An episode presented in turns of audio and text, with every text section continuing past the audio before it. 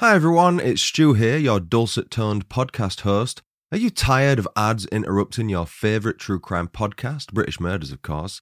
I mean, who needs a 60-second detour when you're in the midst of an immensely well-told story?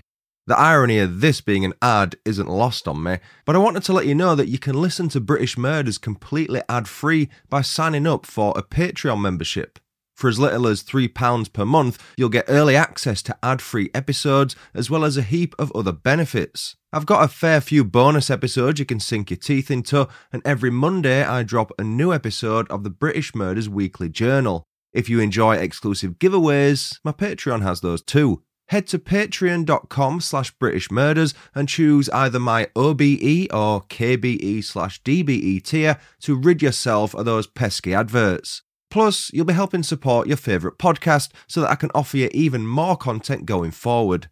I'd say that I'll shut up now, but you've got the rest of the episode to listen to. Back to you, Stu.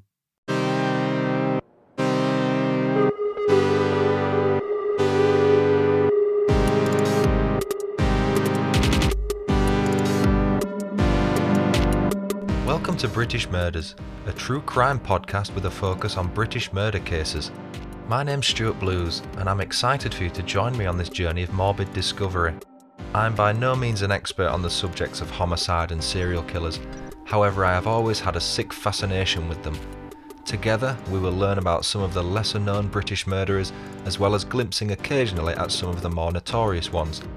The bite-sized presentation of this podcast is intentional, as we look to cover an overview of the respective timelines of each case succinctly.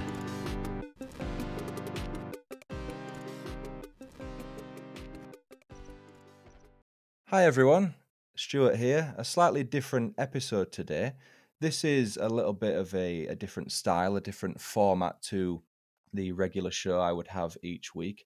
As we are between seasons on here, I've had the opportunity to speak to my guest today, who is Mark Russell, a local historian and author of the new book called Checkmate: The Wallace Murder Mystery. Now, this came out yesterday, I believe. Is that right, Mark? 20th of January? Yeah, that's right, Stuart, yeah.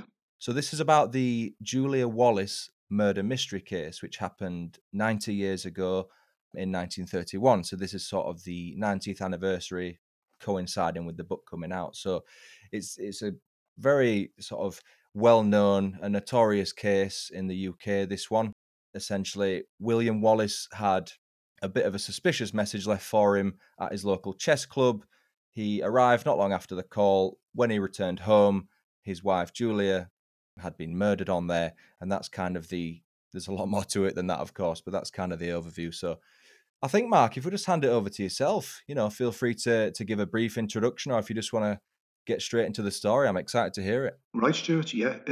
Well, on the 19th of January 1931, Wallace was a 52-year-old insurance man, you know, and he used to visit the chess club in Liverpool city centre. He hadn't been for a few weeks, you know, his attendance was a bit sporadic, like over the couple of months. And this night he gets to the chess club at about 7:45, and he finds out that a message had been left for him, a telephone message. And the caller asked him to call on the following evening for the 20th at 7:30 at Menlove Gardens East in Liverpool, to, you know, for a possible business deal with a prospective client. So Wallace asked, the name, by the way, was R.M. Qualtrough, a funny sounding name with a Q. He asked a few people in the area, in the chess club, asked if they knew the area and whether there was a Menlove Gardens East, and none of them knew, like, even though a few of them lived in that area of southern area of Liverpool. Well, anyway, he took the message, and, you know, duly the next night he went took 3 trams to the Menlove Gardens area, and he said he didn't know the area, you know. When he got there, he found out there was a Menlove Gardens north, south and west, but no east. Now, he asked a few bystanders, bypassers, and a lady at 25 Menlove Gardens west if it was there, and she said, no, there's no east. And then Wallace, you know, said, oh, it's funny that there's no east. Then he goes round to Allerton Road. He said he wanted to consult a directory, you know, to find out the address. Now, when he walks down Green Lane to Allerton Road, he meets a policeman, PC Sergeant, with a funny name, Sergeant. When he asked if there was a Menlove Gardens East. The policeman said, no, there's no such address. And that was about 7:45. And people, you see, were saying that, was he establishing his alibi, you know? Did Wallace make the phone call the previous night? Yeah, okay. And anyway, he goes to in a local post office, but they haven't got a directory, so he goes to the newsagent's opposite and looks it up. But the lady there says there's no such place as Menlove Gardens East. So then he's like, okay, thanks. And he gets the tram back home. And when he gets back home at about 8:45, he finds out that he can't get in. You see, what the practice was in them days was he used the backyard door of a day. And he said that, like, when he walked down the yard, the natural thing to do was his wife had locked the door after him and bolted, and he'd come in of a night through the front door with the key. Well, he said he couldn't get into through the front. Then he tried round the back again. The backyard door wasn't bolted, but he couldn't get in through the backyard door because he said the key was stuck, or he couldn't get in. Then he went back round the front. Well, anyway, when he does get entrance to the house, he finds his wife in the front parlour battered to death. What it was when it came all about that, you know, the idea was by the prosecution and the police was that Wallace sends himself the message and gets down there to the chess club the night before and makes out, you know, that it's from a respective client. But the problem was, you see, right throughout the police investigations and the prosecution and the trial said that they could find no motive regarding why Wallace would want to kill his wife. Yeah, so there wasn't any marital problems or anything like that? Well, no. A lot of neighbours, you know, testified that, like, they seemed to be a nice, loving couple and that. But the funny thing is, Stuart, is that it took, you know, only 20 years ago it came out that although Wallace was 52 at the time, right, his wife was actually 69. Julia was actually 69. And we only found this out 20 years ago through, you know, an excellent book by James Murphy called The Murder of Julia Wallace. So, you know, people are probably thinking then, well, is that a motive that she's 17 years older and, you know, she's more like a pensioner and he's got fed up with her and that. But as I said, the police and the prosecution, although they, you know, suspected and believed it was Wallace, they couldn't say there was a definite motive for it, you know. So what was the actual cause of death then? So she's been attacked by someone, she's been beaten. Was it a case of, you know, blunt force trauma, or was she strangled, or what was the actual cause? Professor McFall, the pathologist who took, you know, the police pathologist, said he hit 11 times with what would be something about a foot long, you know, like an iron bar. Mm-hmm. And the first strike was to the left hand side of her forehead, you know, by the meningeal artery, and the pathologist said that would have been enough to kill her. Yeah. Especially at that age as well. Yeah, exactly. And the thing was, he said that the other 10 blows were administered while she was on the floor, because they found a halo of blood about 9 inches around the head on the floor. But what defenders of Wallace think happened, Stuart, is that it could have been this R.M. Qualtrough who left a phone call. People who believe Wallace was like, you know, it wasn't him the killer, it was this other person, was the... She had a visitor to the house that night. And, you know, I don't know about where you're from, but in Liverpool, people used the front parlour, right, mainly for guests. They lived in the back room, you know, where it was like a kitchen range and that. And they said that the front parlour was, you know, solely really for the guests, or in the Wallace's case, musical evenings, because Julia played piano and Wallace played the violin. And what those defendants, you know, who believe in Wallace's innocence, say that, like, an unknown caller this night come, and she took him into the front parlour and she was leaning over the gas fire, you know, to turn it on. Because when they examined the body, she had a Macintosh that Wallace apparently wore that day on his rounds, the Tuesday afternoon.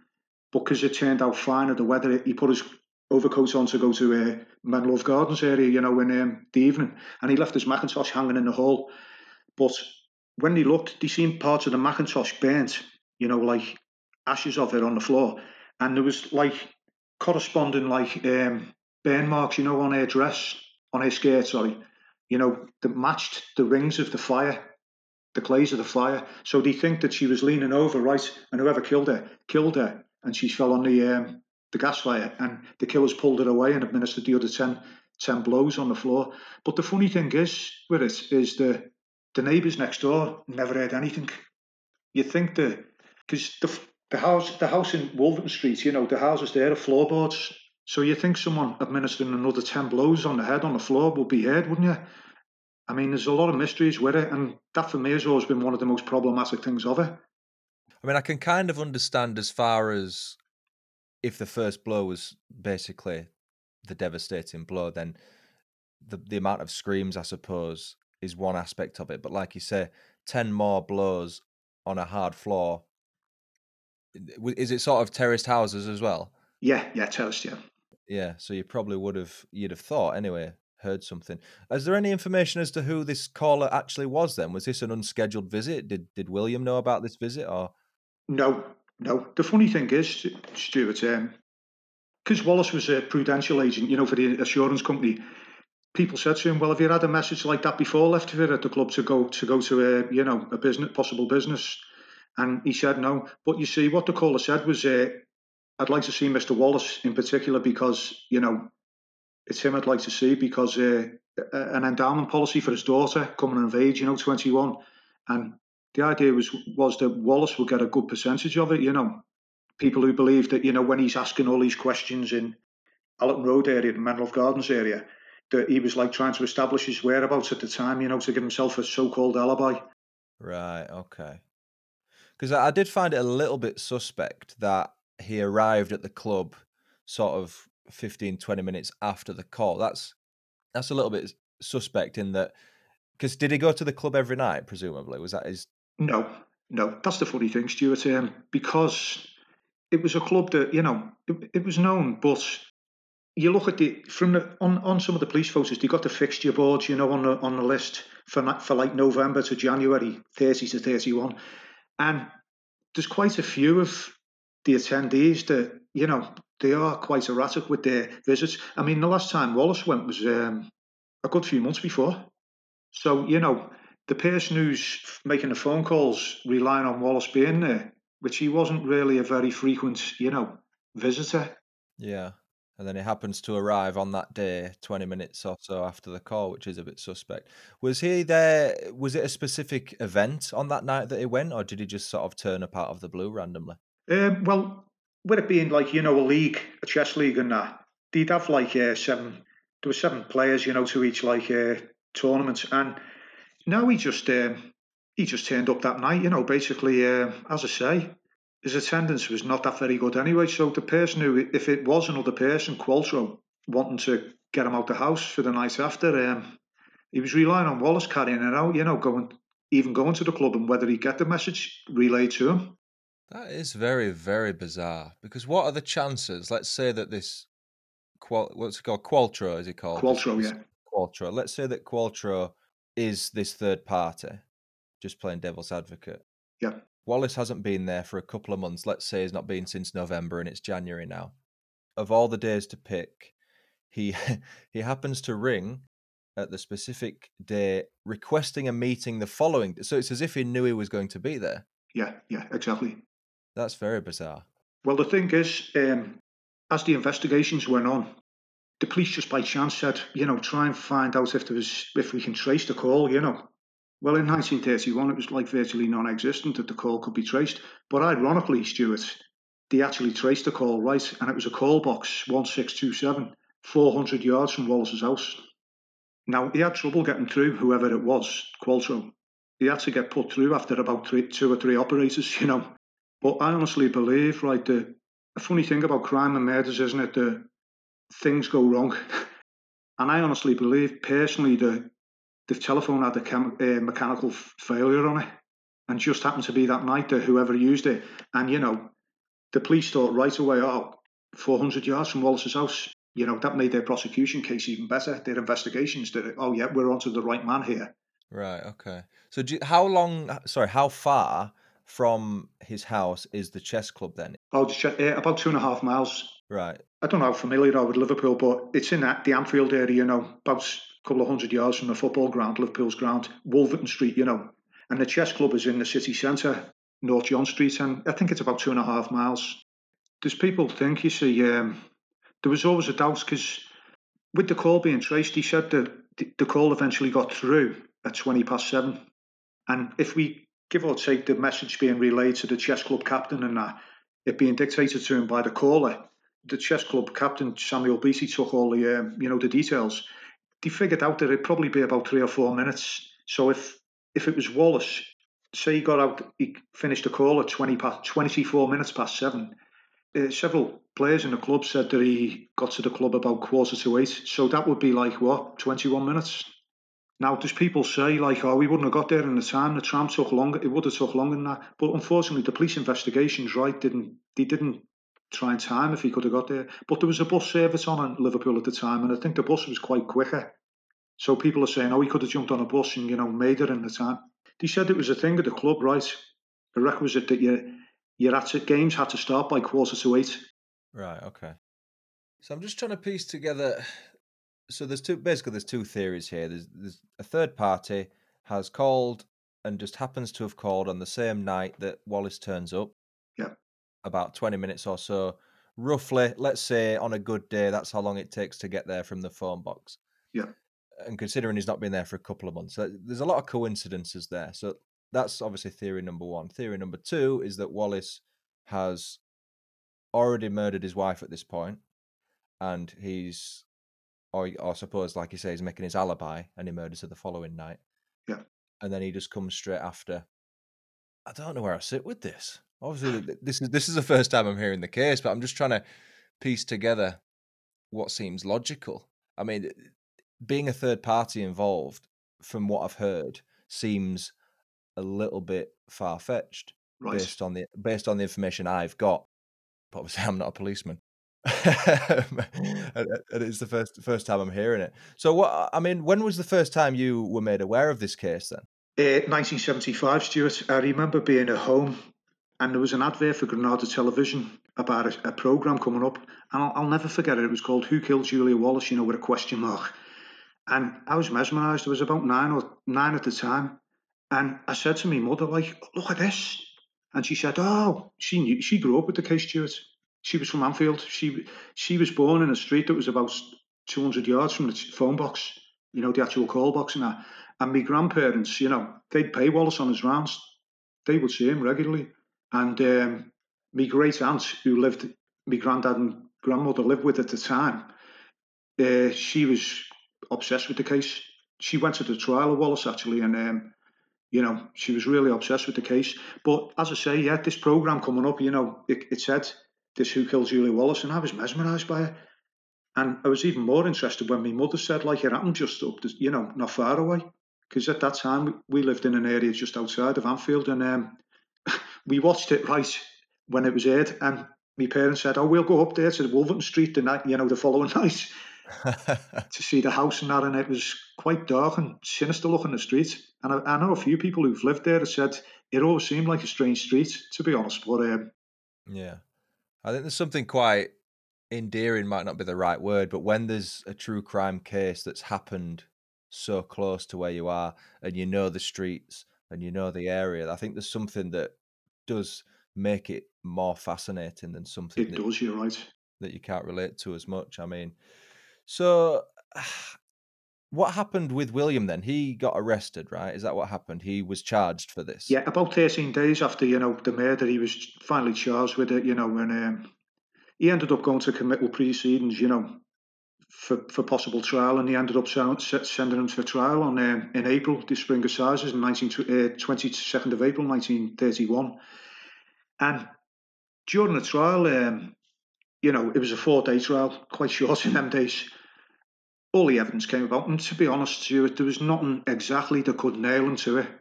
It was all circumstantial evidence. Now, circumstantial evidence can be good, but on the Saturday, the jury found him guilty, and even the judge apparently, when he said guilty, he looked round because he was like sort of directing him to.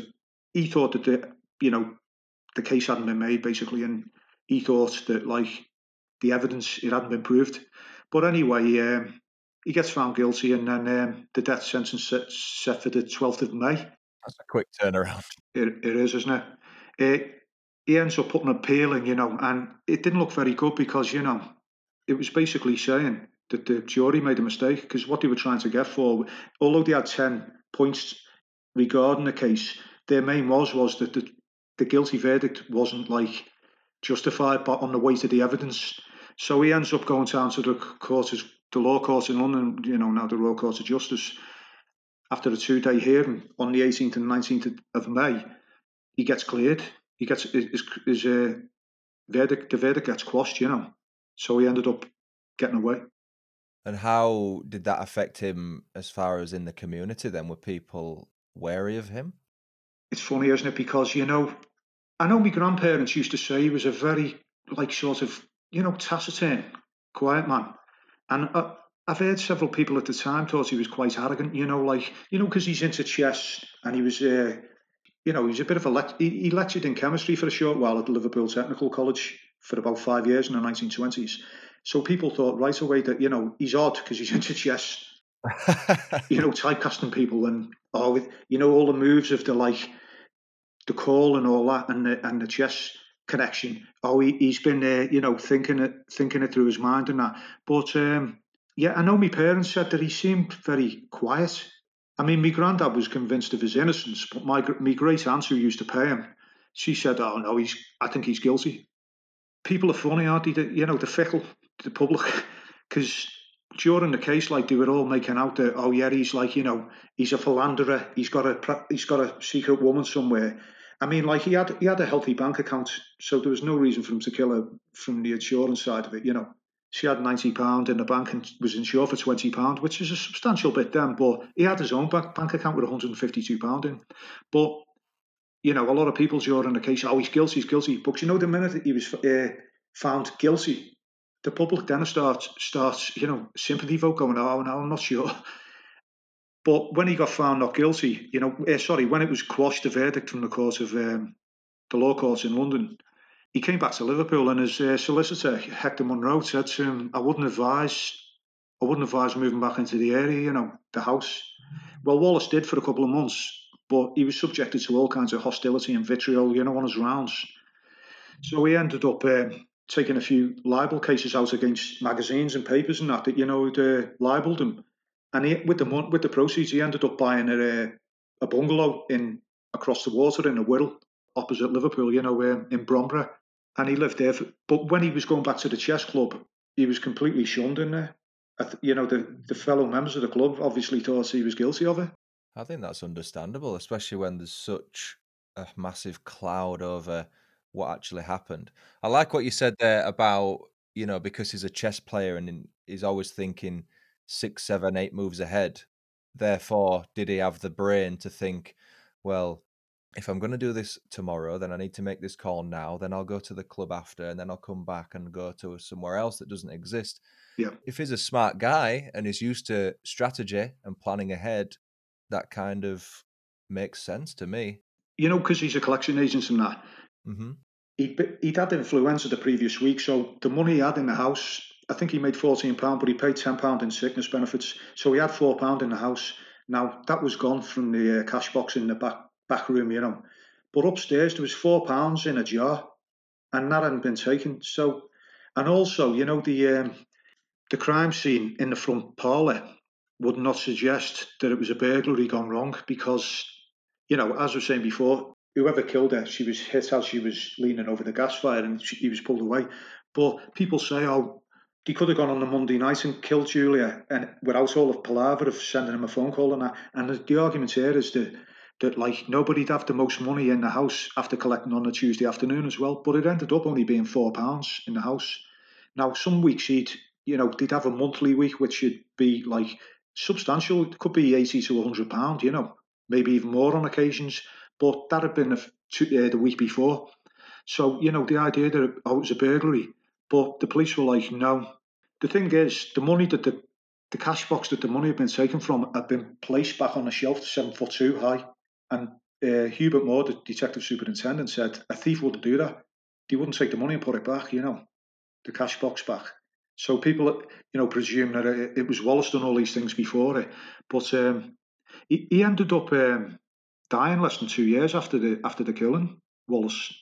What did he die of? Uremia, urinary problem, and pyelonephritis. He had a kidney removed in 1907 when he came back. He went to India and Shanghai, as a He worked for Whiteaway Laidlaw and Company, which were outfitters to the colonial empire of Britain at the time. And his brother Joseph was in the Far East, and he advised Wallace. Joseph was Wallace's younger brother, possibly go over there. But he had recurring kidney problems, so he had his left kidney removed when he came back to. He was in India for about 3 years, and then he was in 2 years, and then he went to Shanghai in China for 2 years in 1905, but he came back in 1907. Then he went to he worked in Manchester for a bit, and then he ended up moving to Yorkshire, Harrogate, and it was there that he met Julia in 1911. She was from Harrogate, she was from East Halsey in North Allerton, Yorkshire, and they ended up courtship for 3 years in 1911. Then they were married in 1914, and then they came to Liverpool in 1915.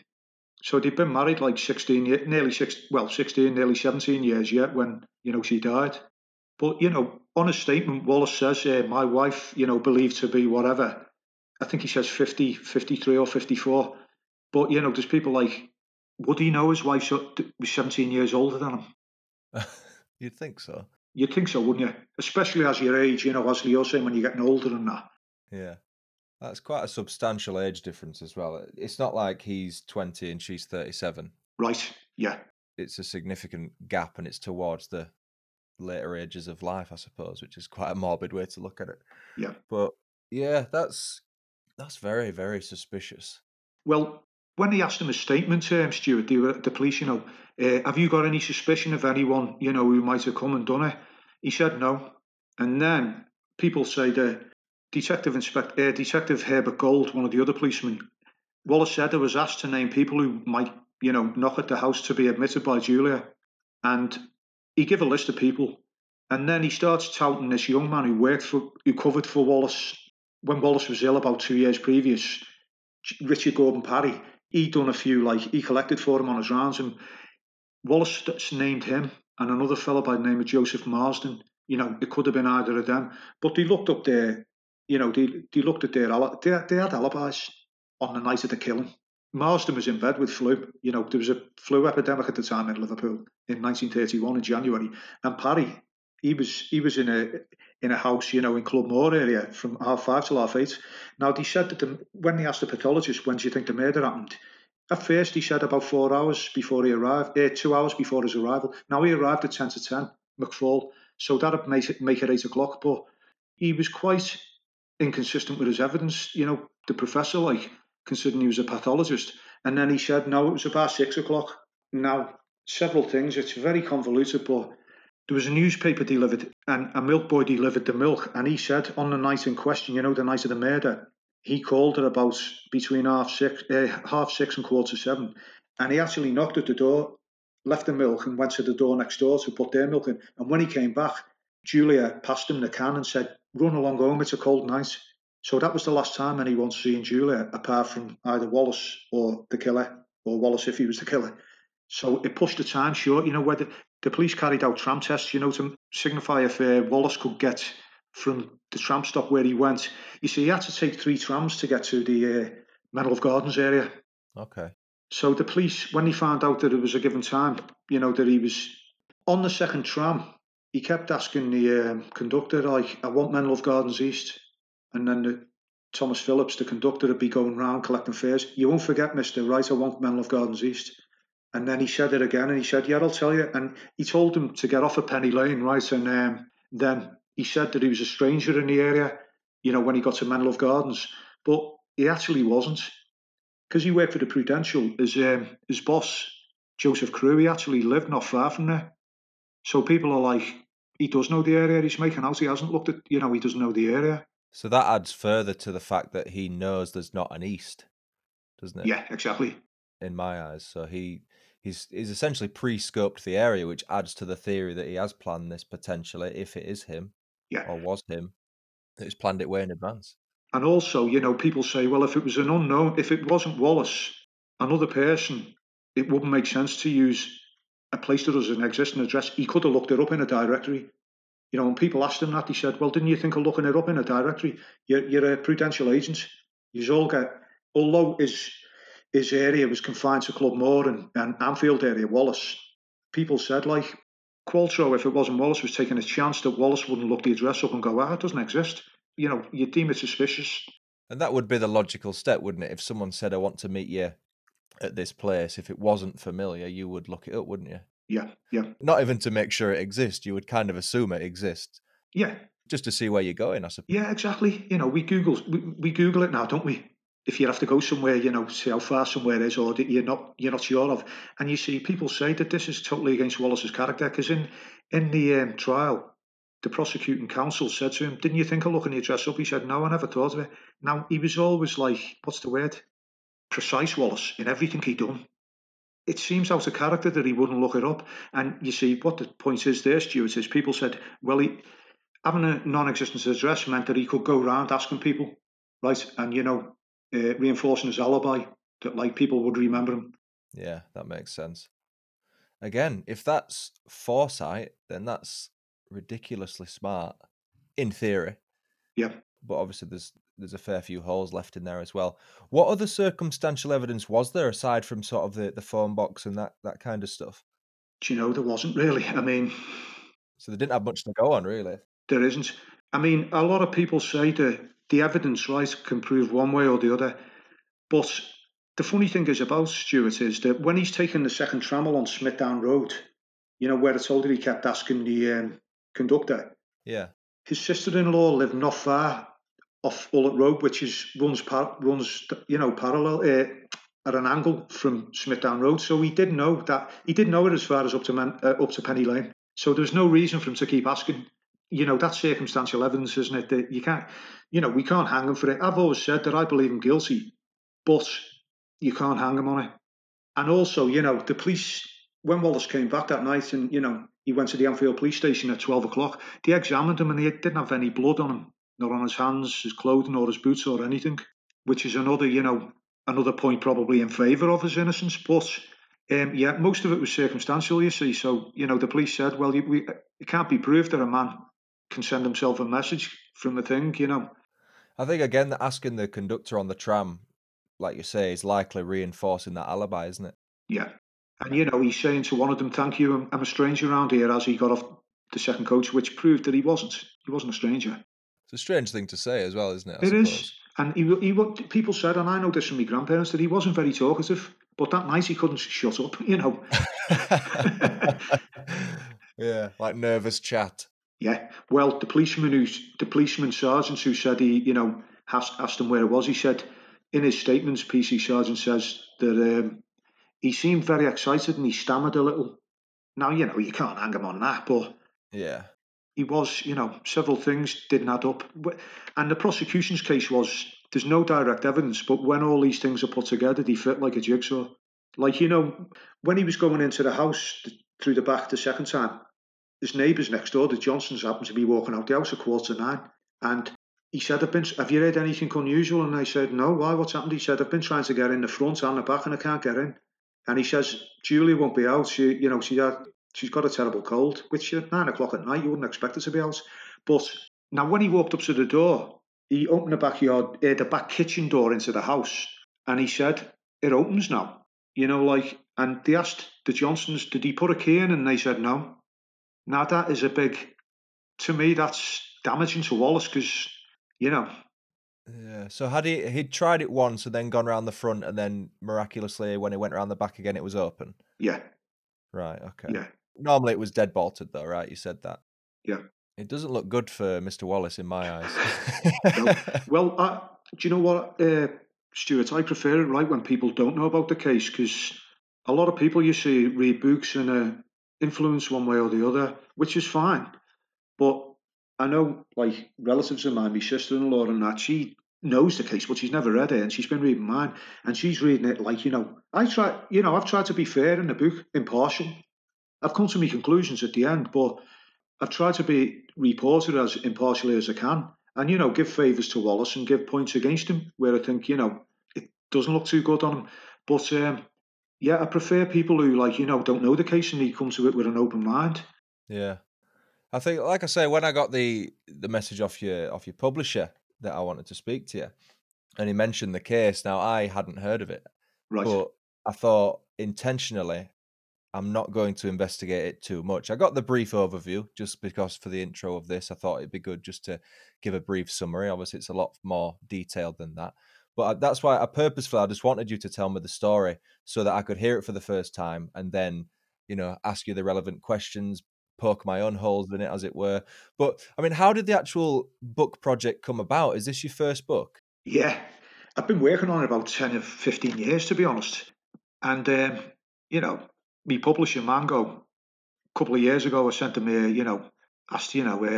and Adam, my editor, said, yeah, send I liked, a sample chapter. And then, he just said, we'll go from there, yeah. And I was quite pleased that, because it was, the old story, you write to publishers and they, rejections, aren't they? Mm-hmm. But it was great that Adam, and Mango decided to take me up on it. And I'm quite pleased with the book. They've done a tremendous job, Adam. And me, indexer David Green, done a great job on it.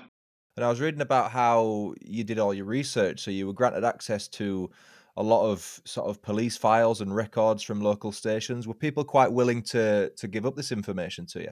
Well, about 12, 15 years ago, I remember, no, it was a bit longer than that, about 15, yeah, but about 2006, I remember asking Liverpool Merseyside Police, and he said to me, it'll cost £2,000. I went, well, no, I'll leave that. But within a couple of years, a year of that, they granted them, he said, no, you can have a look at them. So they were fantastic. Kate McNichol at Merseyside Police, and if managed to photograph the whole files and that. I mean, some of there's parts that have been missing, obviously neglect down the years and that, but I've copied them. And then I went down to Kew in about 2011, the National Archives in Kew, and copied the files there, and they were great. Yeah, and the modern incarnation of Wallace's solicitors, Hill Dickinson, let me view their records, So, yeah, I was given good cooperation on it. And so did you work with anyone as far as, basically, you wrote the whole thing and then you've just had it structured by Mango as far as getting it ready for publishing, but you've done it all the writing yourself, is that right? Yeah, right. Yeah, okay. No, it's good. It's really exciting project. Like I say, it's a fascinating case. Yeah. The first time I've heard about it. So it's published with Mango Books, and there's the website there where you can purchase it from. Is that the only place you can purchase the book? Is that right? I think it's going to end up being on Amazon and Book Depository, Stuart, but at the moment it's Mango, yeah. Okay. Well, I'll put a link for the book in the show notes of this episode. I'll put some details in about yourself as well, but that's a really interesting case, and I'm glad you took the time to come and speak to me. You're welcome. A few closing questions, really. I used to have an old podcast for a bit of a reference. That was like an interview style, so interviewing people, it's not foreign to me, luckily. But I used to have a few closer questions, which I asked every single guest I had on. So if I'll just run through them. The first one would be, now you're a published author, what advice would you give to anyone who is aspiring to be an author, whether it's non-fiction, fiction, just to try and get into the game? What advice would you give? Do something you really want to, write about, and basically don't give up. Don't give up hope, and also probably something, that's more unusual that I mean, I'm fortunate enough that I've got a publisher that's helped me with Mango, because the amount of Wallace books in recent years has escalated, but I'd probably say, don't give up, just keep going. I know it can be hard, when, as I said, and a bit frustrating when you don't get, when you get persistent rejections, but I was fortunate enough where Mango, Adam said, yeah, we'll take the book. So yeah, don't give up. That's good advice. Is there anything now that you wish you would have known when you started on this journey? Bear in mind, it's been over a decade since you started. Is there anything you wish you would have known then that you would have done differently or anything?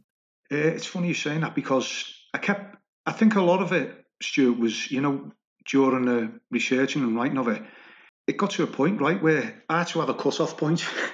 And I suppose you can always want more to know, innit? You see, it's funny you're saying that, because I suppose this is with all of us, but I know there's one thing I wished I would have discussed it more with my grandparents and that, when I was younger, but you don't really when you're a kid, do you? No, you don't, no. But your point is, no, I don't think so. Would you change any of the process that you've had over the last 15 years? Is there anything you would have changed, not necessarily something you would have known, but maybe approach something differently? I don't think so, no. That's fine. It's a similar question to the second one, to be fair. You covered it in that anyway. The closing question I finish on is, and it might not be relevant, do you have a motto that you live by or a mantra or anything like that? Well, yeah, it's so ironic this, Stuart, because my family motto, Russell, is Que Sera, sera. And me dad was a massive Doris Day fan. And then I found out that the name Wolverton, you know, the street's Wolverton. Mm-hmm. The motto for that name is Que Sera, sera. Wow. So I'll probably say that that'd have to be me motto now. That's a good one. I think it's, especially when you're researching stuff like this and trying to get access to archives, and you're going to get pushback trying to become an author. Like you say, you've been quite fortunate, but people are going to get pushback and it will put people off. But you just have to think whatever's going to happen is going to happen. And eventually, if you're dedicated and you love what you do and you keep trying, you'll get there eventually. So yeah, good advice. You learn from that experience, which is the best thing. But yeah, I really appreciate your time and telling the story. And hopefully it's something that my listeners will have enjoyed as well, because I know I have. You're welcome, Stuart. Cool. So yeah, so that's Checkmate, the Julia Wallace, the Wallace Murder Mystery, should I say, yep. Available at Mango Books. And I will link that in the show notes. But thanks for your time, Mark. You're welcome, Stuart. Pleasure to be on. Thank you, buddy.